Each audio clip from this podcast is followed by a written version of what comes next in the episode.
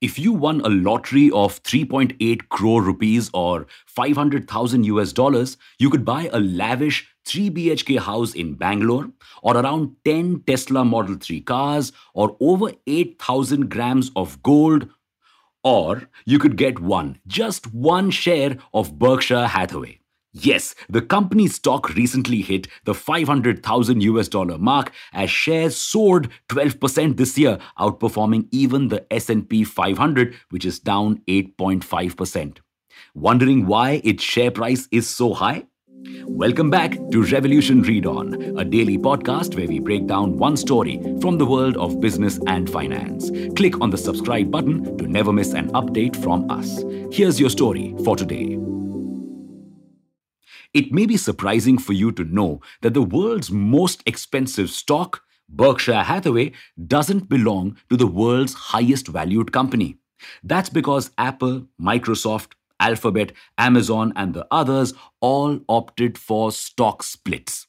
Stock splits are exactly what they sound like splitting a stock in multiple parts to reduce its price. So, if a company goes for a 5 is to 1 stock split, you would have 5 stocks for each one stock you held, and their price would be divided by 5. But why do these companies go for this? Simple to make them cheaper. If stocks are cheaper, more people will be able to buy them, which will increase participation. Makes sense, no? Then why isn't Berkshire Hathaway going for stock splits? Two words Warren Buffett. Naam to sunai hoga. While most companies want to make their stock available to as many investors as possible, Buffett is of the opposite school of thought.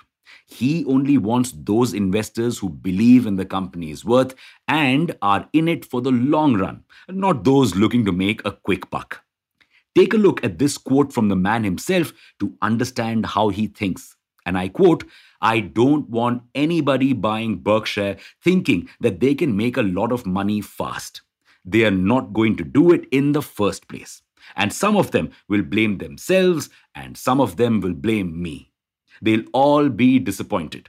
I don't want disappointed people. The idea of giving people crazy expectations has terrified me from the moment I first started selling stocks. End quote. Basically, Buffett wants investors who think just like him, which is probably why 43.41% of the company's shares are held by insiders. However, Buffett did create a more affordable investment option for retail investors who wanted to invest in Berkshire Hathaway, Class B shares. You see, before these shares were introduced, retail investors had to invest in Berkshire Hathaway through unit funds or mutual funds. But Buffett didn't like the fact that people had to pay an extra fee to invest in his company. So he introduced Class B shares, which are cheaper, worth 344 US dollars as of 18th March 2022, and have lesser voting rights. Buffett's firm determination not to split Berkshire Hathaway stocks and his tendency to usually be right about the stock market has made many question if stock splits are actually good or bad. Well, looking at it purely from a financial inclusion standpoint, stock splits are obviously good. If companies like Apple, Tesla, and Amazon didn't split their stocks, common retail investors would never be able to afford them. Plus, stock splits are also good for the company. Yes, even though the split changes nothing fundamentally about the company, stock prices usually go up. For instance, both Amazon and Alphabet announced stock splits recently, and their stocks went up 2.7% and 0.4% respectively.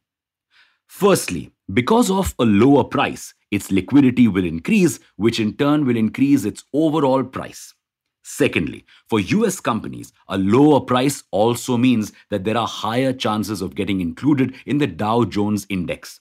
The index values stocks on the basis of their price and doesn't allow very expensive stocks to be listed. But if the stock split reduces the price, it can be included in the index, which will further increase trading volume. This is why even Buffett has split the Class B shares of Berkshire Hathaway. So it seems Class A shares are just Buffett's way of testing out investors. He has inadvertently turned investors into part of a super exclusive millionaire club. And that's your story for today. Thanks for listening in. Make sure to follow this podcast if you aren't already. We'll be back tomorrow.